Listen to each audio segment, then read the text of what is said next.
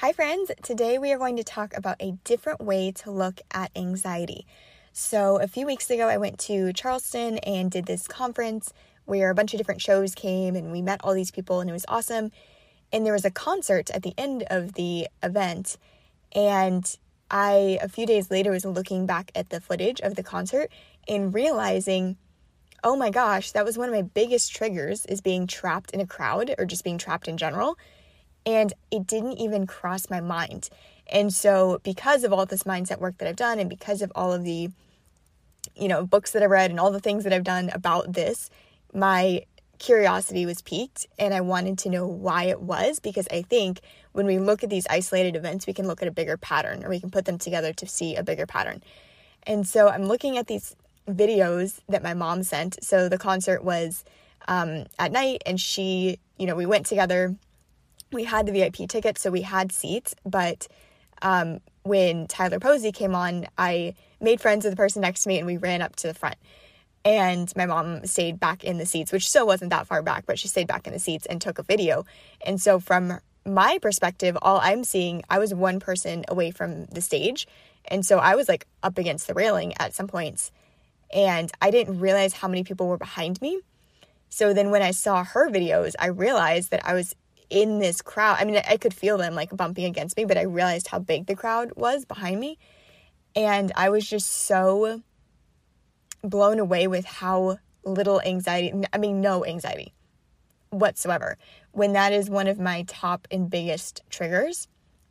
It was just so interesting. And then I thought back to the rest of the weekend how I had to change my flight last minute. So I was going to have to be in a middle seat at some point, which I didn't end up having to do, but I was fine with it.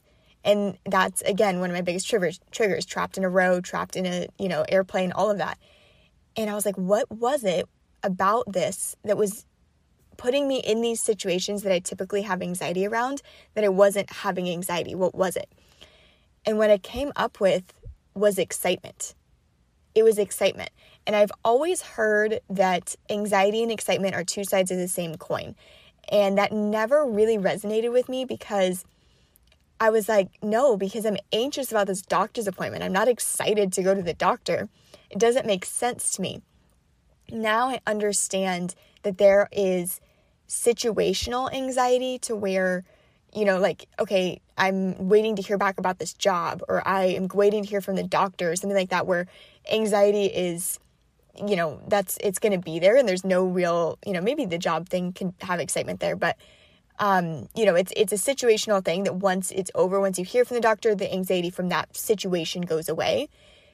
When we're talking about generalized anxiety which is what i have it is present in your entire life. And so it's more prevalent when you are doing you know certain things when there's triggers whatever. And so for me what I realized was I actually just had to look at things as exciting and I just had to get myself excited about everything and anything that I could. And that excitement inherently living in my body decreased my anxiety. Not excitement specifically about anything, but just excitement in general about life, just a higher level of curiosity, excitement, enjoyment, joy, all of that, just raising that in my body, period, not about a situation, just raising it, period, was what was helping me. Because the truth is, at that event, I had all of these different experiences. I did the meet and greets, I did the photos, I did this, I did that, and I loved them all. And I some of them I had I have such fond and great memories from because I learned so much in them. But really I kept saying, it's the whole event, it's the whole thing, it's the whole thing. That's what I kept saying. And now I look back and I think that's actually what it was. I was really excited to see the concert, but I was in such a state of excitement in general about life, about possibility. I was looking at all of these panels going like I could do that. I could see myself doing that or I could see myself asking these questions or I could see myself like I was just in a higher state of excitement period, not specifically I'm nervous about the concert. I mean, no, I'm going to say I'm excited about the concert. Okay, now the anxiety's gone it wasn't really that path, which is what I kept thinking people meant when they said anxiety and excitement are the same thing. Um, it's more just living in a state of excitement, and then anxiety just doesn't have space there anymore. The other thing that came to mind for me was I so maybe three, four years ago, I stopped drinking alcohol and I did it for two years straight. I didn't have any alcohol. I had very little caffeine, and I was examining the way that it impacted my body, my nervous system, my social interactions, all of that. And what I noticed, I assumed that I would stop or I was I assumed that my social situations would change a little bit because I wasn't like going to grab a glass of wine with a friend or going to do like there's some social situations in which alcohol is very baked into. And so I thought, okay, maybe my social situations are going to change because of that. And what I realized was they didn't change because of that. They changed because when I was sober, I didn't want to hang out at a dingy bar at 10:30 p.m. anymore. My priorities changed. My I was awake more. Like not physically, but in my I was more conscious of what I was doing. And so I didn't my my standards changed in the ways that I wanted to interact with the world changed. And it wasn't because I didn't have a drink in my hand, it was because I was aware more and I was thinking, man, these conversations aren't doing it for me anymore. I don't want to have these same conversations over and over again. I don't want to go to this place and do this thing anymore because I can't numb myself anymore. So when I became present, a lot of my a lot of things in my life started to shift because of that. And what I'm starting to theorize is that anxiety, real anxiety, anxiety that is just eating away at our soul and our stomach and just that, you know, that pit in your stomach anxiety. What if that is like our alert system? What if that's like the inflammation or the indigestion of our nervous system? What if that is just telling us this situation is not for you? It's a flag being thrown on the play what if we looked at anxiety in that way when it's true anxiety?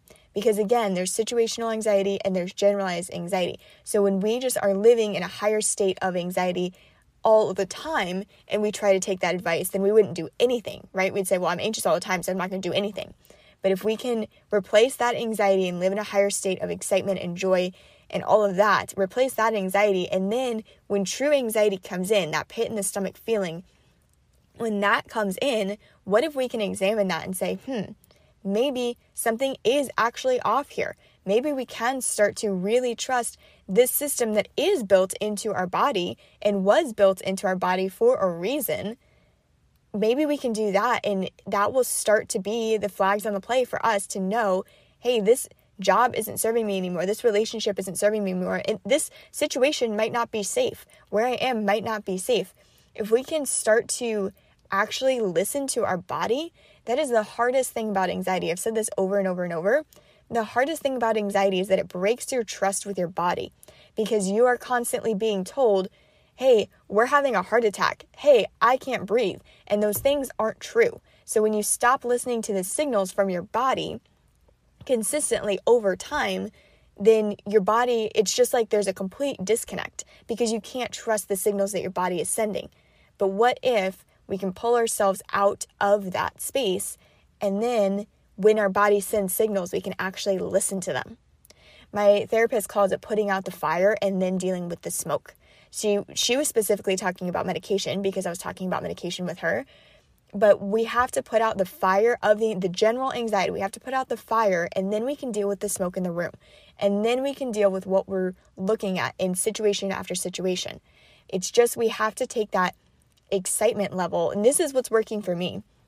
We have to take that excitement level and allow it to dampen the fire and allow it to take away the generalized anxiety. And then we can see, oh, okay, there's actual, like, okay, it was the toaster that was on fire, right? You can't see anything when you're in a room that is just covered in smoke, right? But if you can, if you can take away what's happening, like the, the big general thing, and then you can isolate that's i mean that's where therapy work comes in that's where medication comes in that's where meditation comes in that's where all these things come in and, and are at play.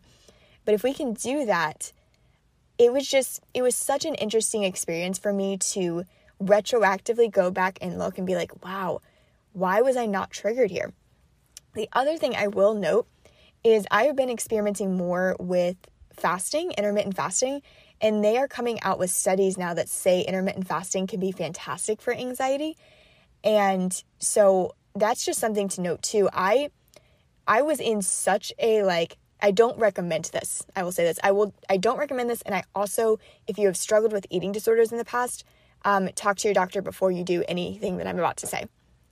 But I really was just so excited and so like on such a high that I forgot to eat.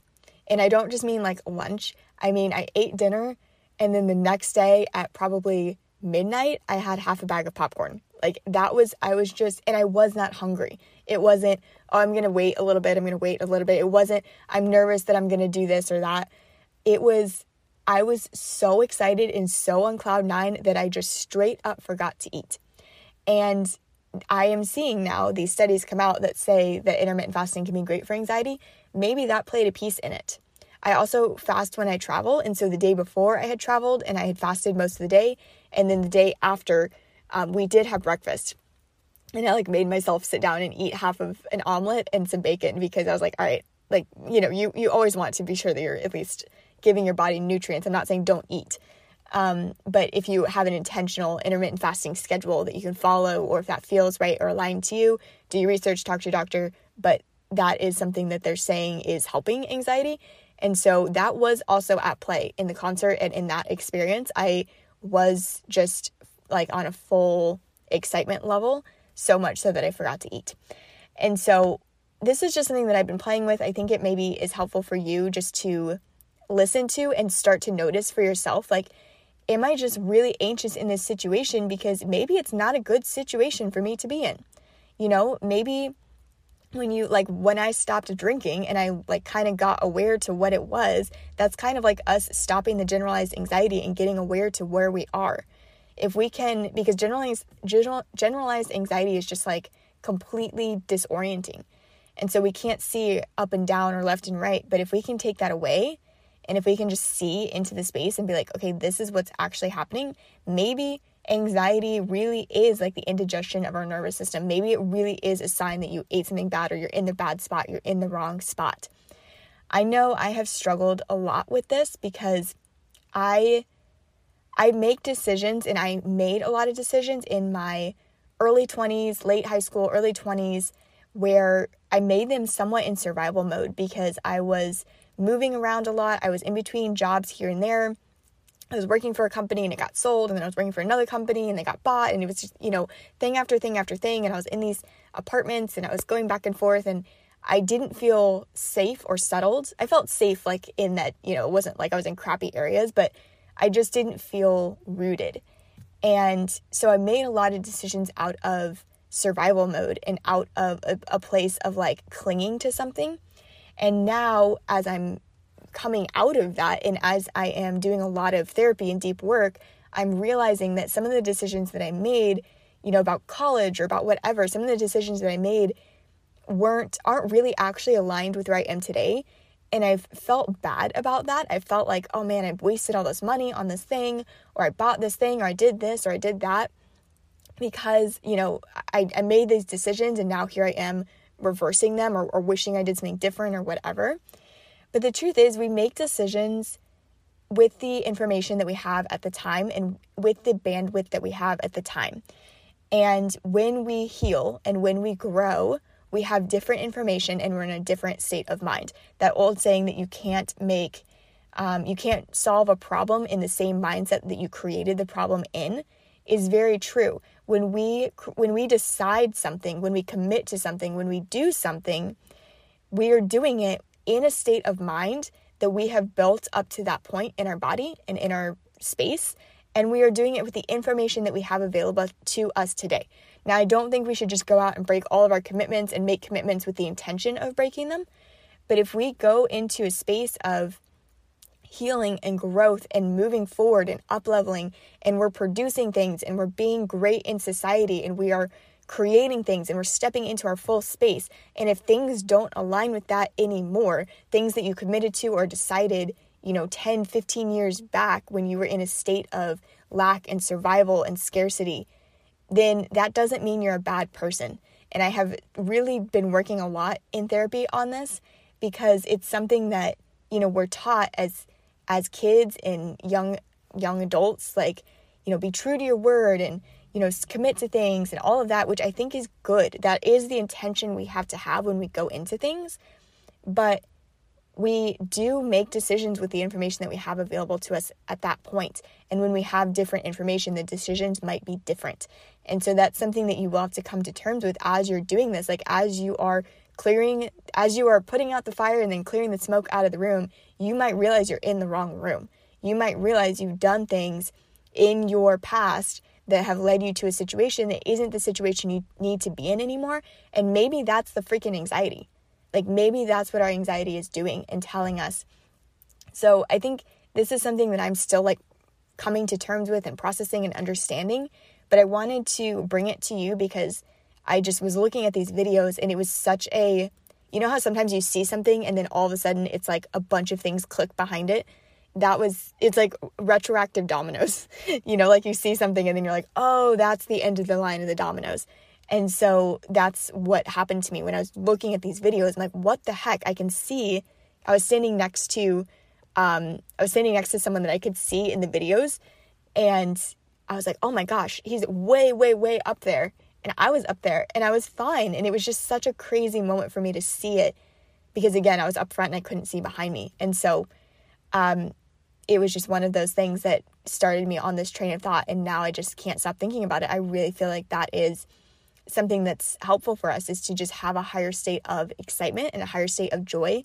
And that can clear out some of the generalized anxiety. And then when we have specific anxieties, maybe there's something going on there. Maybe. And I do want to end this by saying if you are dealing with any kind of phobia or any kind of thing where, you know, you're experiencing like oh, I don't want to do this, and it's something that is safe for you and it is a good situation and you're still feeling anxiety around it, that is something to talk to your doctor about. That is something to address in therapy. So I'm not saying that anytime you feel anxiety after you've done this, you know, you're in a bad situation and run out of the room. Use your critical thinking, understand where you are, understand that you're still going to have triggers and phobias and things that pop up that don't necessarily mean that you're in a bad situation. So I do want to clarify that and just make sure that you understand that as you are approaching this. Um, but I thought it was a really interesting uh, thought exercise nonetheless. So I wanted to bring it to you. I love you guys so much. I hope you're having a great day when you're listening to this, and we'll talk next week.